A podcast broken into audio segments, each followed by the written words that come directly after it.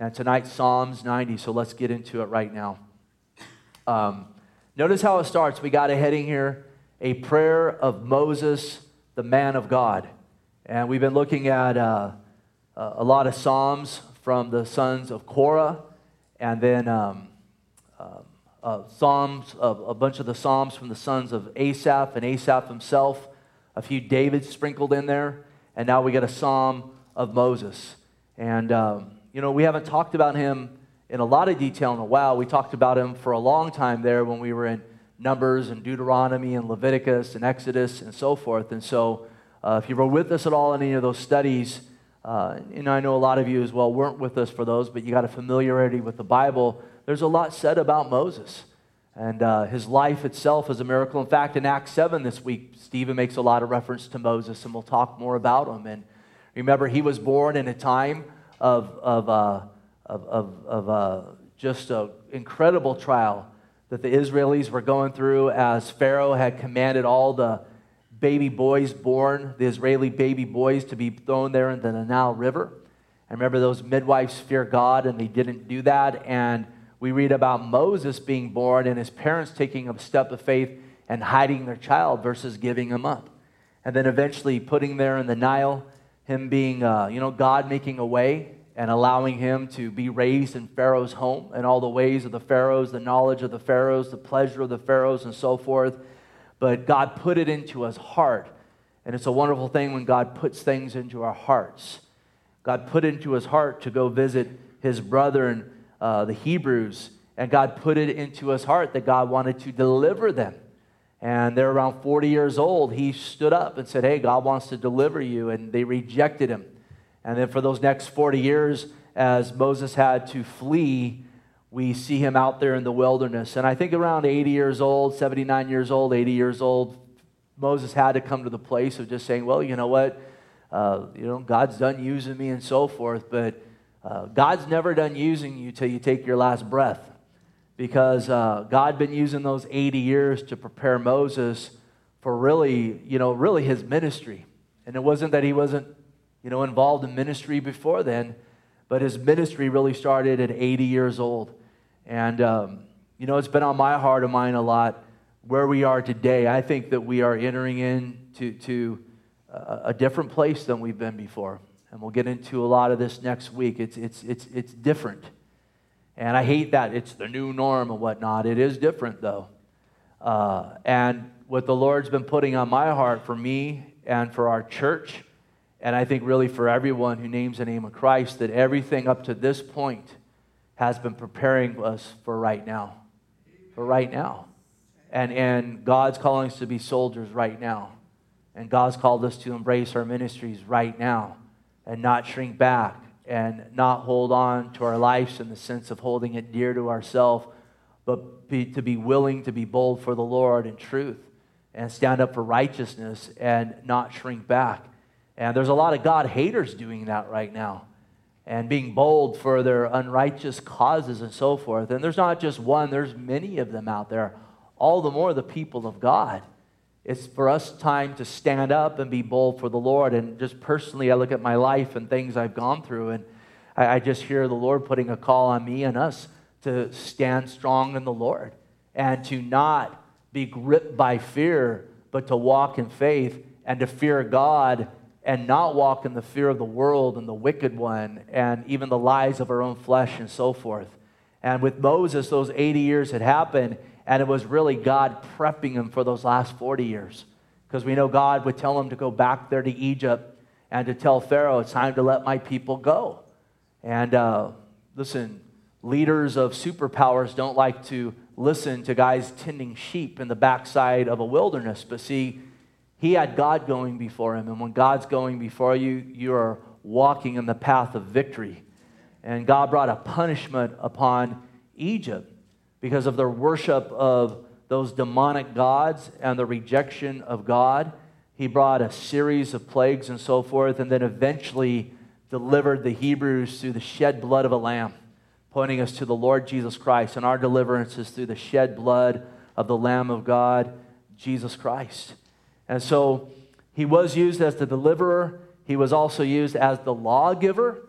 As the one that would bring those Ten Commandments and those other laws. And all those laws, you know what, you get down to the crux. The reason for those laws is to point us back to the deliverer, the Lord Jesus Christ. Because those laws, yes, that's something that we want to strive to live by the law of God. And with the power of the Holy Spirit, indeed, we can have strength to depart from iniquity to walk in truth.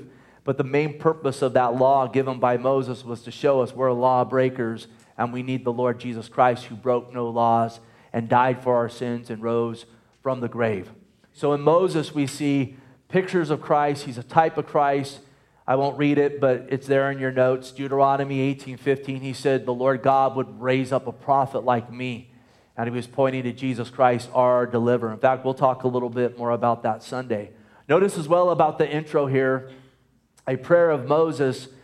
And notice what he's called, and we'll come back to the prayer in a minute, of Moses, the man of God. And listen, that's a title that we should all desire to have. The man of God, the woman of God, wouldn't it be wonderful when people thought about you that the first thing they would think of, oh, that's a man of God, or oh, that's a woman of God?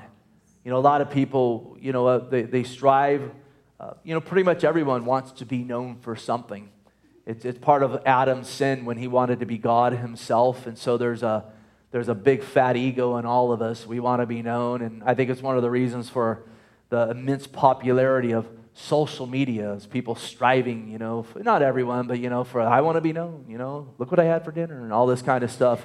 and, and I do believe that, I mean, in Christ, we're known by God. Is there anything greater than that than to be known by God? To be known as a son or daughter of God who has faith in Jesus? But our, hopefully, our desire is to be known as a man of God, a woman of God, with the emphasis on God not on us, but the fact that we follow the Lord and not for our glory, but hopefully we're shining for His glory. And that starts by having faith in Him, uh, being in Christ. Recognize that, that we're sinners, and again, as Christ lived a sinless life and died for our sins and rose from the grave, as already touched on in prayer, we've already touched on in our study, that we are saved by faith in Him. Uh, by receiving His grace and trusting our life in Him. And that's where it all starts. Outside of that, uh, we stand in our own righteousness, and it's as filthy rags.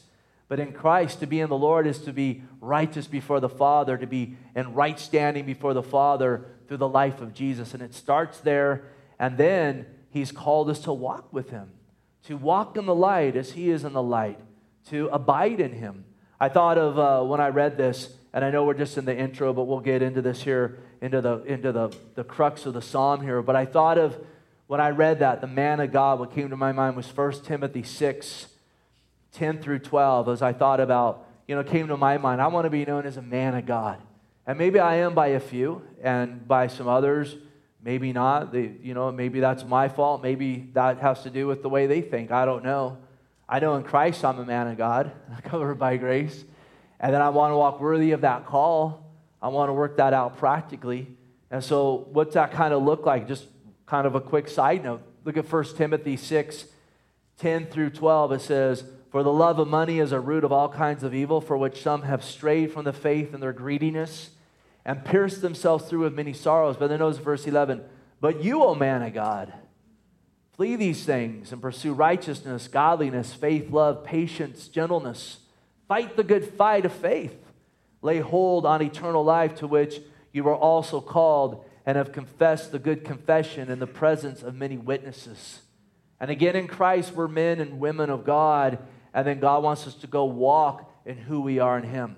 And right here, we see that involves fleeing from those things that God has saved us from, not pursuing those things anymore. And it's not that money is evil, it's not, it's the love of money.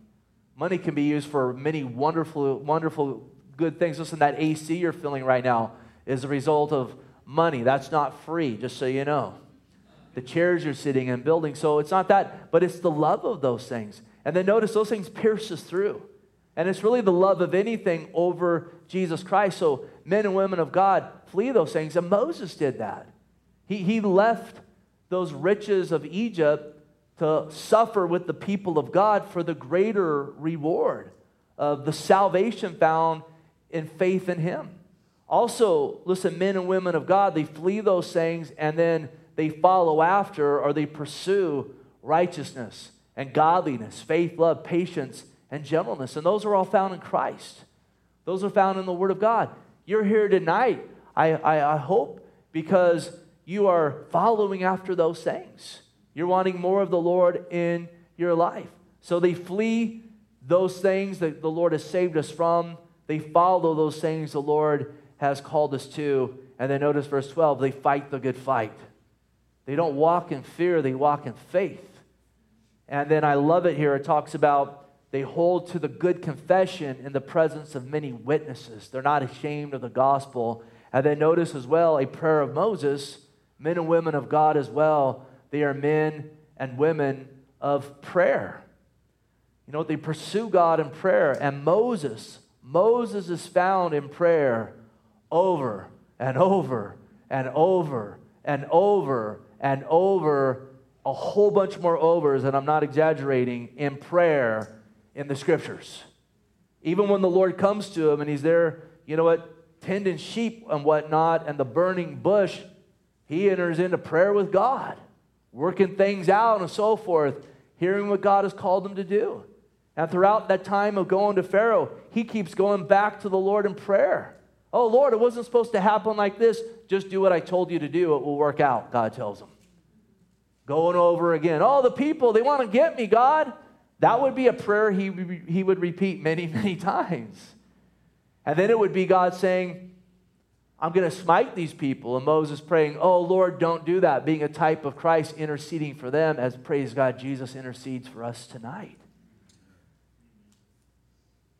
And a man who, again, would be a man dwelling in the presence of the Lord so often in prayer. How's your prayer life tonight? And I don't, I don't say that to try to throw a guilt trip on anybody. If there's a conviction there, praise God, receive it. But then do something about it. Beef up your prayer life. If you remember anything tonight, remember that. Beef up your prayer life. Spend more time with the Lord in prayer. I love 1 Timothy 2 8.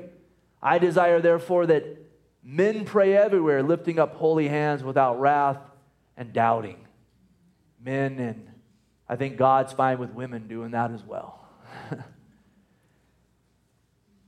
now, this prayer itself, quick overview, we're going to see Moses just bringing great praise to God in, in giving glory to God for his attributes, talking about him being everlasting, talking about him knowing all things, talking about how to the Lord a day is as a thousand years and a thousand years is a day. Peter got that from this prayer that God gave to Moses. It's amazing how much of the Old Testament is in the New Testament and how the New Testament fulfills the Old Testament. We're also going to see this call from the Lord to return to Him, to live for Him, because indeed He is coming soon. And amazingly, in this psalm, it talks about the coming of the Lord.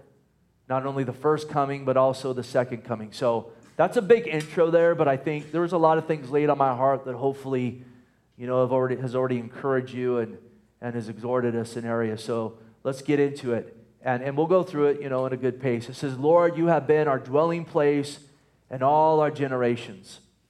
And as I just read that, oh, to dwell in the presence of the Lord. Listen to just a few verses on this, and we'll get into verse 2. But Psalm 140, 13, surely the righteous shall give thanks to your name. And then notice, the upright shall dwell in your presence. It's another thing men and women of God do. They dwell in the presence of God. Now, listen, if you're in Christ, He's with you to the end of the age. He doesn't leave us nor forsake us. So, you know, you can say, Oh, Lord, come, bring your presence. And in a way, well, if I'm there, God's there because God will never leave us nor forsake us. The other side of that, though, is the picture of dwelling there or abiding there. Because remember the church of Laodicea, they are called the church. I think there's a lot in that church that actually don't know the Lord, but they're called a church. There's a recognition. There's some there that know the Lord in Revelation 3, but where's Jesus? He's outside knocking because obviously they're not dwelling in his presence, they're dwelling in their own opinions. And this is really that call to abide in the Lord, to abide in him that we would bear fruits of the Holy Spirit, to dwell in his presence in prayer and worship in the Word. As we go throughout our daily routine, we're remembering the Lord's with me. And so as I go into the store to do whatever, Lord, go before me into this place. Let me represent you. Help me look to look beyond the things I got to pick up for dinner and whatnot and whatever's going to come my way to see as I go in here as you see. That there'll be someone for me to minister to or just pray for. Or hopefully, you know what, as we live in a small community and probably half the people in here know me and I might, I might only know a quarter of them, but a quarter of them know me that I don't know. They would see me behaving in a way that would bring you glory, that would come from abiding in you, even in this place. Maybe you're saying, but, oh, but you know what? Yeah, that sounds too religious or too heavy. Well, listen to Psalm 16 11. You, sh- you will show me the path of life. And then he says, In your presence is fullness of joy. That sounds good, doesn't it?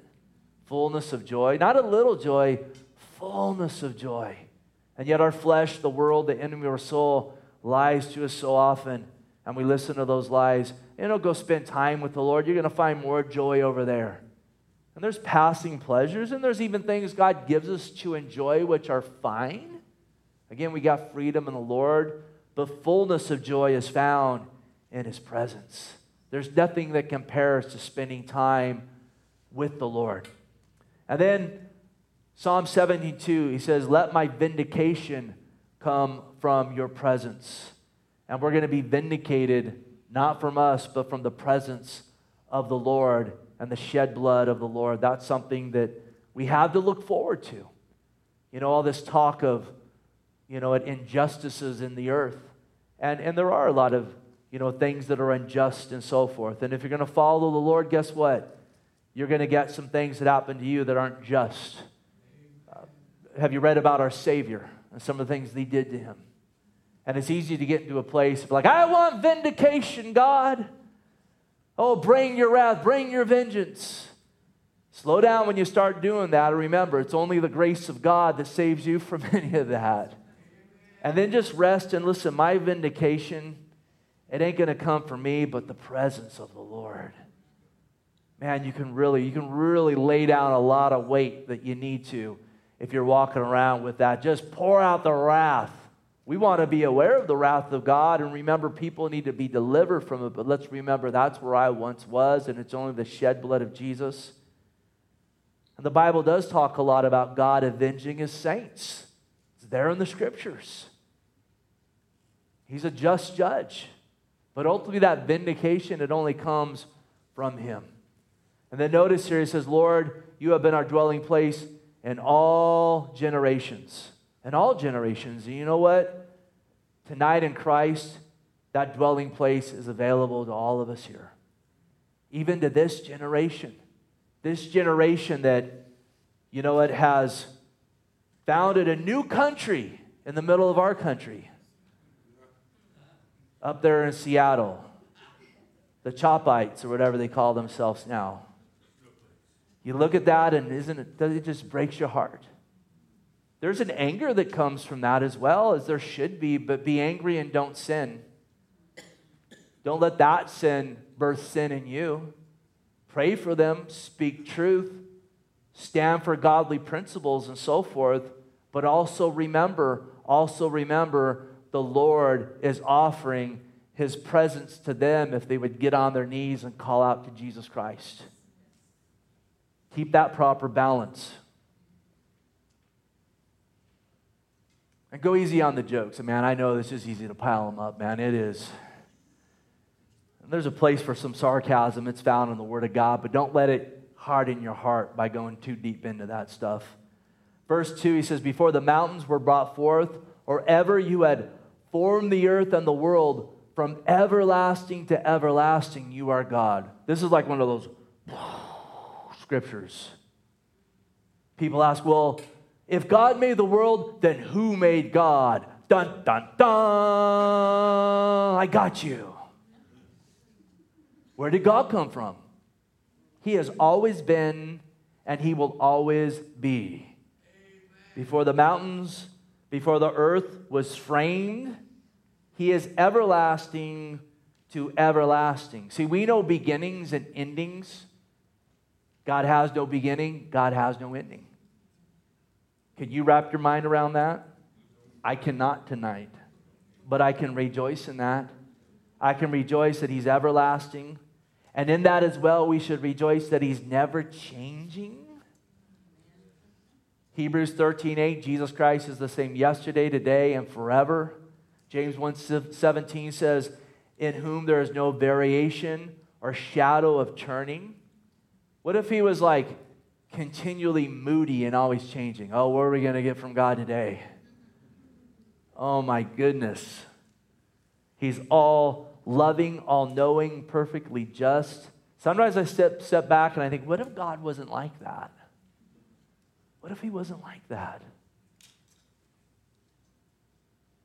There's one like that that's that in the sense he's not like him, his name's Satan. he wanted to be God and it didn't work out. And listen, despite our sin, he's, a made, he's made a way for us to dwell with him forever. You know, in Christ Jesus, we have everlasting life. And again, we can't wrap our minds around that. Notice verse 3 You turn man to destruction, and I say, Return, O children of men. Man chose to sin in the garden, and so God gave him over to the wages of sin, which is destruction. God said to Adam, If you eat of this tree, the day you eat of it, you're going to die. And the serpent had come along and villainized God. Did God really say, If you eat of it, you'll die? He knows the day you eat it, you'll be like him. A man ate of that tree, and indeed death set in. Death set in. Listen, all this craziness going on in the world, we're all responsible for our own sin, but you know where it all started? When Adam ate of that fruit. What are you thinking, Adam? Why'd you do that? Well, why do we do what we do? the wages of sin is death, practically and spiritually. Man was turned over to destruction. But what did God do? He gave the promise of his son, and his son came, and he cries out, Return, O children of men. Come to me, and I'll give you life. What an awesome God. Have you come to him as your Lord? Can you say amen to that tonight? Verse 4 For a thousand years in your sight are like yesterday when it passed, and like a watch in the night. See, God and, and these are things that, again, it's hard for us to comprehend, but God is with us. In Christ, He's in us, but He dwells outside of time and space. He sees everything. This is why Isaiah 46, 9 and 10 say this Remember, remember the former things of old, for I am God and there is no other. I am God and there's none like me, declaring the end from the beginning. And from ancient times, that which are not yet done, saying, My counsel shall stand, and I will do my pleasure. And I've I heard it years ago illustrated like this, and I think it's an awesome illustration, though our earthly illustrations still can't paint the picture of heavenly truths, but they can help us comprehend. It's the picture of, of you know, God being up here, and don't take me out of context, I'm not God, but being up here and, and looking down over us down here, and, and it'd be like someone looking up at a building at a parade. And down there in that corner, you can only see what's in front of you, but up here, you can see the whole parade. And God can see the whole parade. Again, and in that, we're down here this in, in, in a day, you know, in another day, in a week, in a month. And to God, a day is like a thousand years because He sees the whole thing. And this is how He can declare the end from the beginning and is 100% accurate because there's nothing he doesn't know. And so, this is why you got to be cautious when someone says, Thus saith the Lord, and it doesn't happen. They didn't hear from the Lord because God never gets it wrong. And this is why, as well, and this is wonderful tonight, that in Christ we can rest in the assurances of God because He has seen how it ends. And in Christ, hear this, it ends well. It ends well. Even this big ramp up we're in right now to the New World Order. This big ramp up right now of little men puffing up their chest and trying to act like they're God. It doesn't end well for those that don't bend knee to Christ. But those who have bent knee to Christ, it ends well. We are victory, we have victory, and we're victorious in Christ Jesus.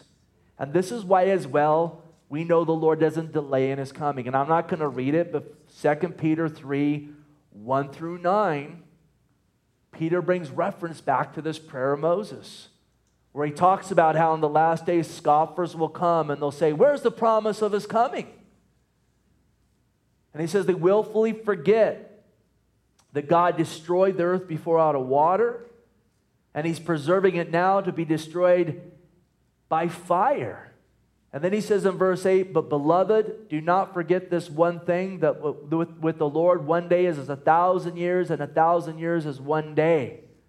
The Lord is not slack concerning his promise, as some count slackness, but is long suffering towards us.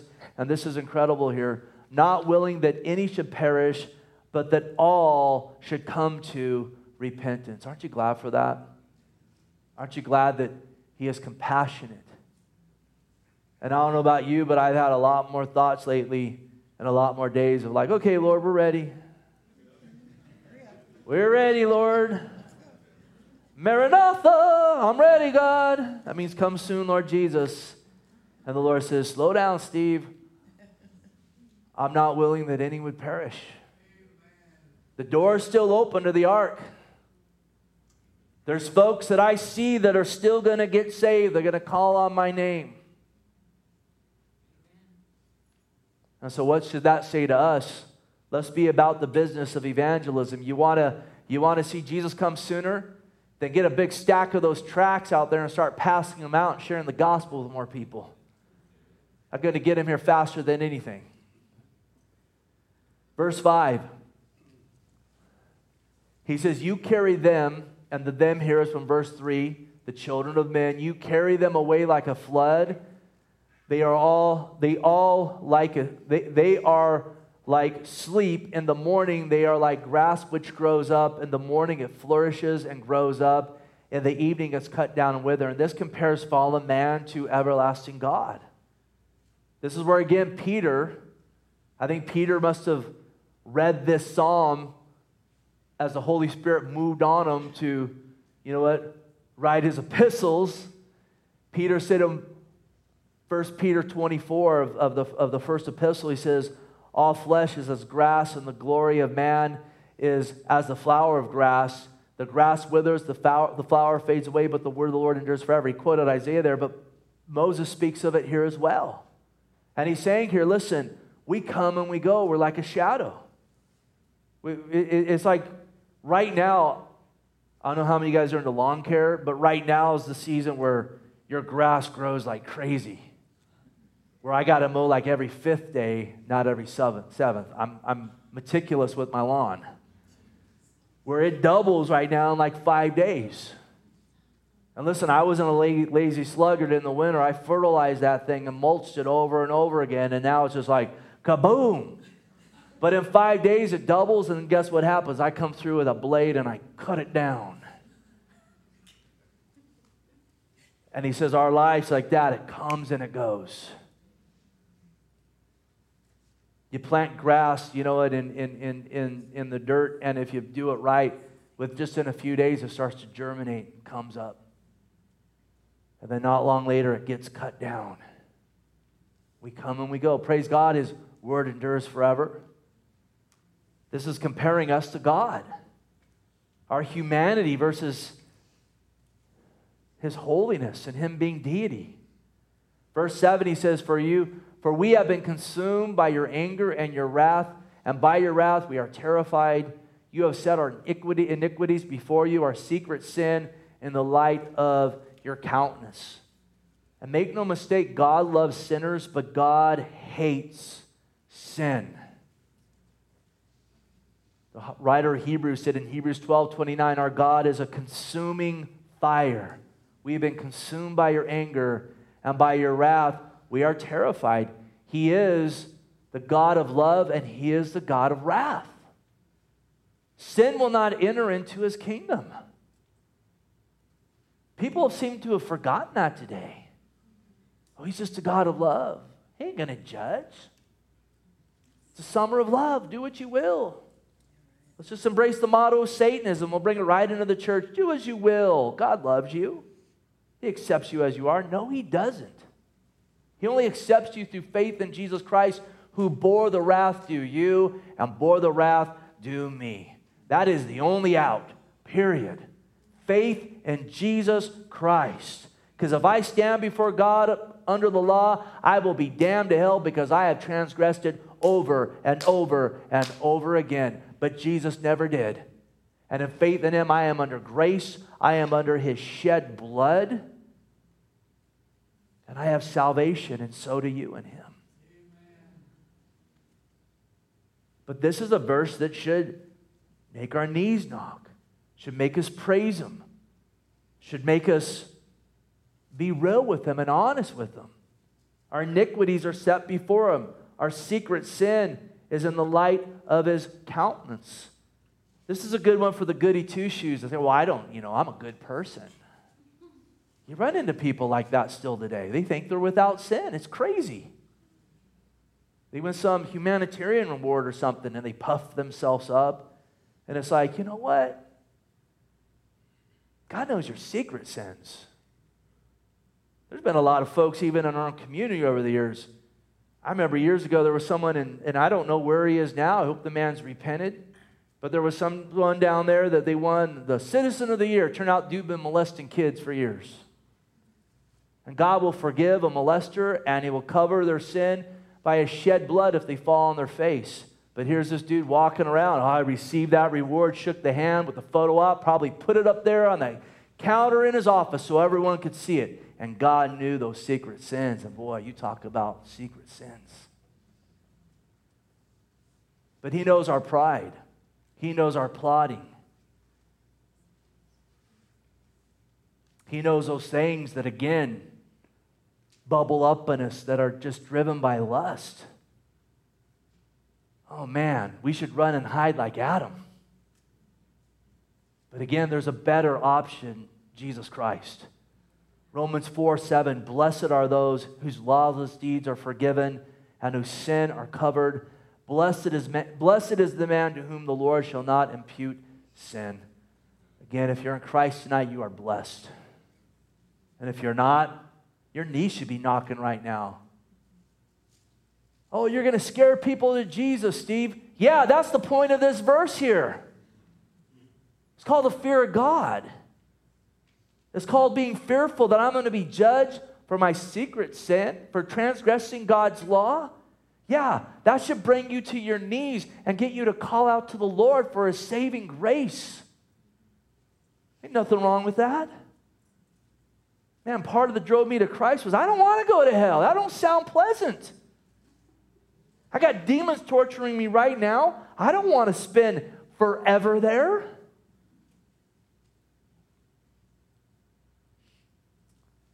reading those Jack Chick tracks when you're a kid and you see that picture of hell, it does scare the hell out of you. I'm like, I want to get the hell out of there. I want to get right with the Lord. Oh, Steve, you're getting crass now. Praise God. We got freedom in Jesus. I'm not trying to abuse it, but that's the truth of the matter, man. Verse 9 For all our days have passed away in your wrath. We finish our years like a sigh. The days of our lives are 70 and if by reason of strength they are 80 years, yet their boast is only labor and sorrow, for it is soon cut off and will fly away. You know, when people pass, it's in part a picture of the wrath of God. And that Adam ate of that tree, and part of the judgment came. You're going to die in this life. And listen, God doesn't take pleasure in death, not even the death of the wicked. And he says it's, his saints' death is precious in his sight because we go to be in his presence. But death and disease and sin and war and abuse and human trafficking and all this stuff, it's the result of man's sin. And a curse came on this earth, and we're getting a little taste of the wrath of God.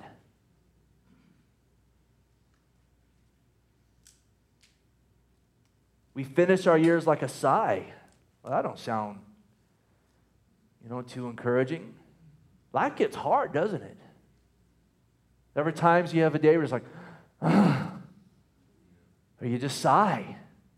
Fallen world. 70 or 80 years it speaks of, give or take a little. You know what, in most cases. A sigh Job 5 7, man's born for trouble, the sparks fly upward. Don't, don't worry, the psalm gets better here. And then, how vain to make your boast of your time here, your labor, your sorrow. Most labor, you know what it is, is just moving stuff around. You start thinking about you're just moving stuff around, moving information around, moving stuff around, moving food around, product around. The great athletes, they just move the ball around. That's all it is. We're going to make our boast. We move stuff around. So what when it's all said and done? Now, if we're doing our labor under the Lord, there's a great reward in that. Whether anyone saw what you moved or what you didn't move. But 70, 80 years, and he says, Our boast, it's soon cut off, and we fly away. It's a shadow, it's a vapor, we fly away. Listen, it's true in the sense of judgment that all roads lead to God. They all lead to the judgment of God. Only one road leads in it's faith in Christ. But we die and we go to the judgment of God. We fly to it. Hebrews 9:27 it's appointed for men to die once and after this the judgment. Now praise God in Christ, we got a redeemer. Praise God, we have entrance through faith in him.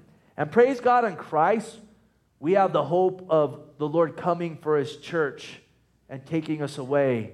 And indeed, it will be a glorious flight. Those dead in Christ spiritually will come back their bodies will be resurrected. They'll fly first. And then it says, we'll be caught up in the twinkling of an eye. It's part of our blessed hope. Verse 11 Who knows the power of your anger? For as the fear of you, so is your wrath. And then he says, So teach us to number our days that we may gain a heart of wisdom. Again, we're ignorant to these things. We, we, we, we kind of, we, we see birth, we see death, but until you really taste it, until you die, it's hard to understand, isn't it? It's easy to think, I'm, I'm you know what? It's easy to think, I'm going to get up tomorrow, do this and that, I'm going to do this thing next, and so forth. But a day is going to come when that ceases for all of us.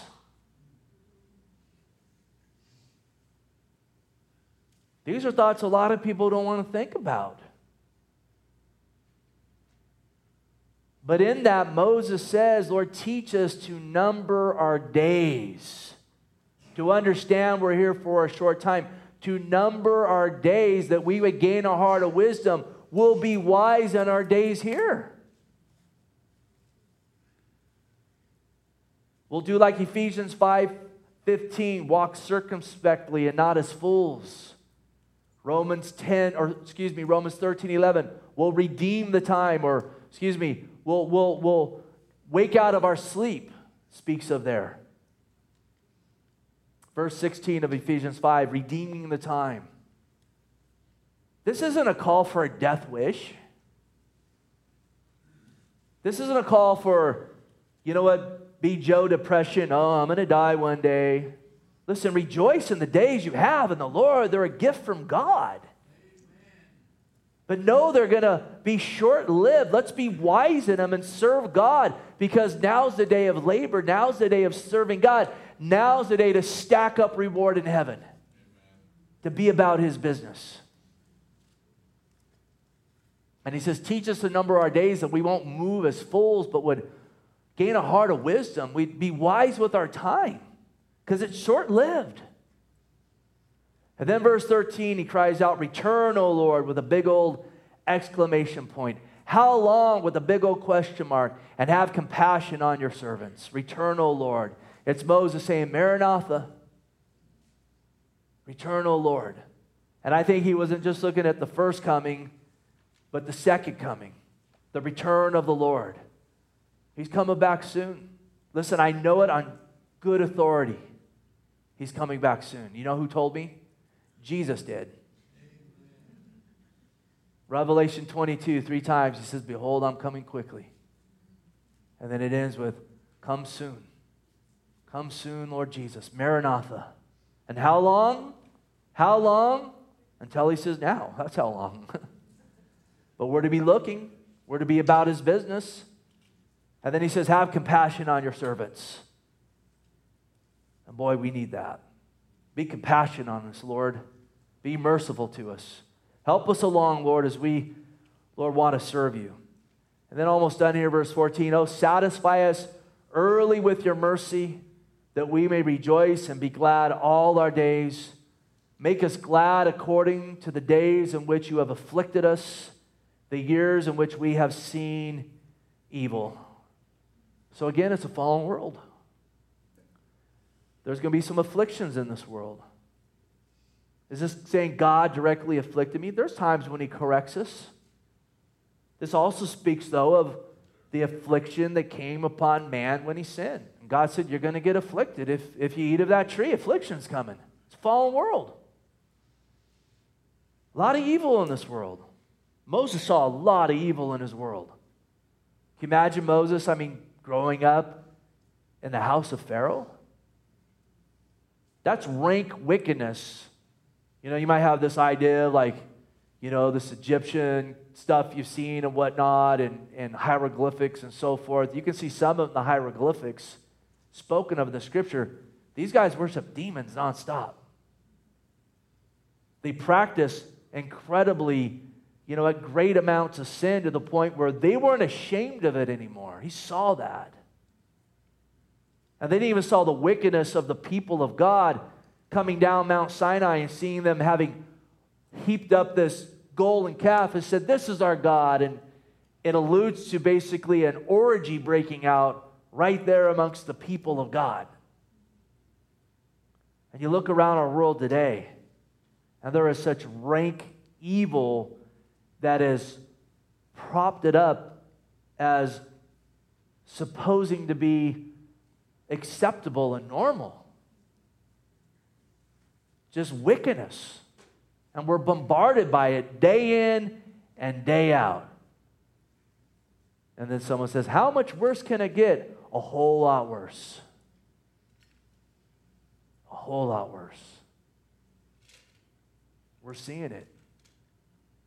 Um, he said oh, those last days were like the days of Noah, the days of of Sodom, the days of Lot there in Sodom, where all the men from all the quarters came out and surrounded that house. And send those fellows out here that we may know them carnally. Listen, I'm not trying to get all grotesque or something, but we, we got to deal in realities here and truths here.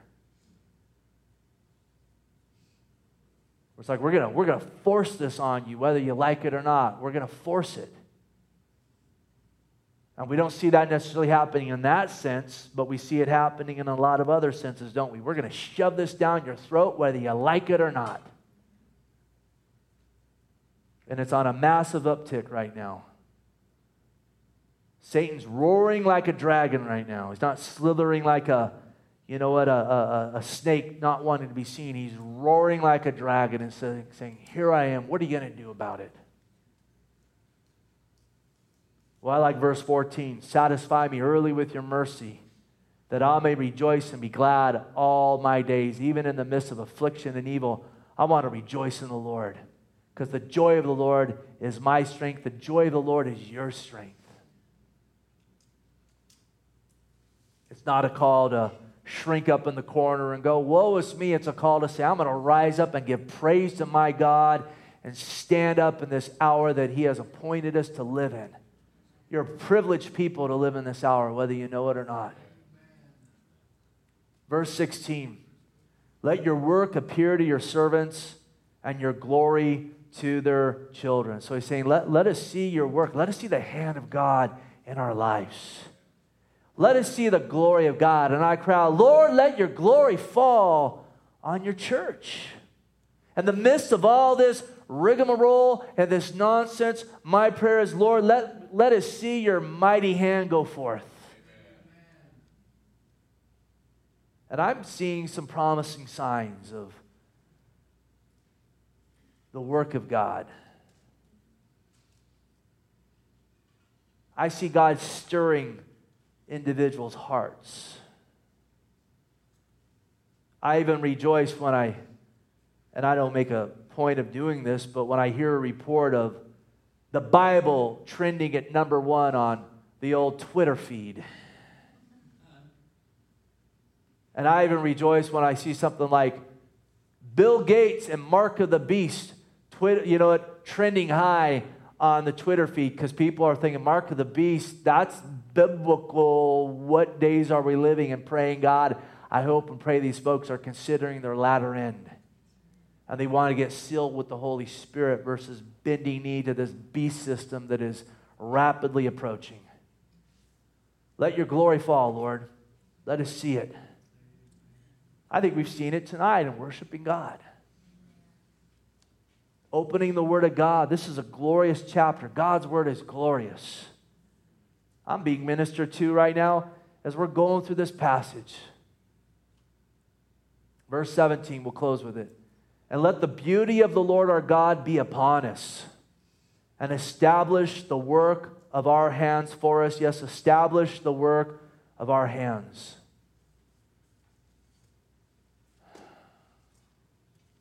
Again, in a dark world that's marked by a lot of evil, Lord, let your beauty be upon us. Again, for your glory. I, when I think of the beauty of the Lord being upon us, I think of the fruits of the Holy Spirit. Galatians 5:22. In the biblical context of what these things are. Love and joy and peace and long suffering, kindness, goodness, faithfulness, gentleness, self control. As defined by the Bible. Well, I love everyone. Jesus said, if you love me, you'll keep my commandments. you got a desire to serve God. I'm talking about this perverse as long as it doesn't hurt me or anyone else, is loving. When it all, all it does is hurt everyone else. When it's sinful, it hurts everyone else, whether you know it or not. Well, they're just doing what they do over there. It's their bedroom. They're coming against God's plan of homes and marriages and children being raised in homes.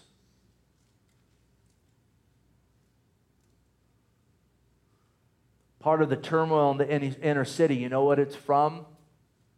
Well, it doesn't hurt anyone. You know that fornication? Yeah, it does. When kids don't have dads around raising them, it hurts them desperately. And it's not to say God can't equip the single mom or dad to raise their kids in the Lord. He can. But out in this world, it's devastating. Lord, let the fruits of the Spirit be upon us. And let us walk in the truth of your love. And then establish your work, again, the work of our hands uh, for us. Yes, establish the work of our hands. And again, this is talking about an eternal work here. The work's just done here, not under the Lord, that ain't going to be established. That's not wood, hay, and stubble that burns away. 1 Corinthians 3, it's all going to be put to a fire. There's those established works that are going to last. Those crowns given in glory that we take and put at his feet to glorify him. That's what we should be striving for, living for, unto him and so forth. And we need his help in it. He wants to give it. Lord God, we praise you. We thank you, God. Thank you for your word. It is good, Lord. Thank you for the encouragement, God, of your scriptures. Thank you that you are everlasting to everlasting. Thank you that you're compassionate. Thank you that you say, Return to me, come to me. Let me wash you and forgive you and cleanse you. We thank you for that, Lord. And we thank you that you are a just judge. Oh, Lord, I thank you that you hate sin. I thank you. I thank you so much you hate it. And yet you love sinners and have made the way for our sin to be washed. Lord, let us leave here tonight built up in you. God, if, Lord, through the passage here there's been rebukes, let us receive those, God, and receive correction from you, Lord. Where there's been edification, Lord, let us walk in, Lord, your word where it's built us up, where we, we've been equipped, God. We're equipped to go do the work. Let us not be equipped not to do the work, but to go do the work now. And Lord, if there's any here tonight that don't know you, if they haven't already, I pray this evening they call on your name. Listen, if that's you, the scripture says, whoever calls on the name of the Lord will be saved. That's asking Jesus to be the Lord of your life. Listen, that's not a small thing at all. That's you yielding to Him. That's you saying, God, I surrender. Jesus, be my Lord. I bend knee to you. I confess you as Lord. This ain't for a five minute prayer for fire insurance. I'm asking you to be the Lord of my life all my days. It's no longer do as I will. Lord, I want to follow you.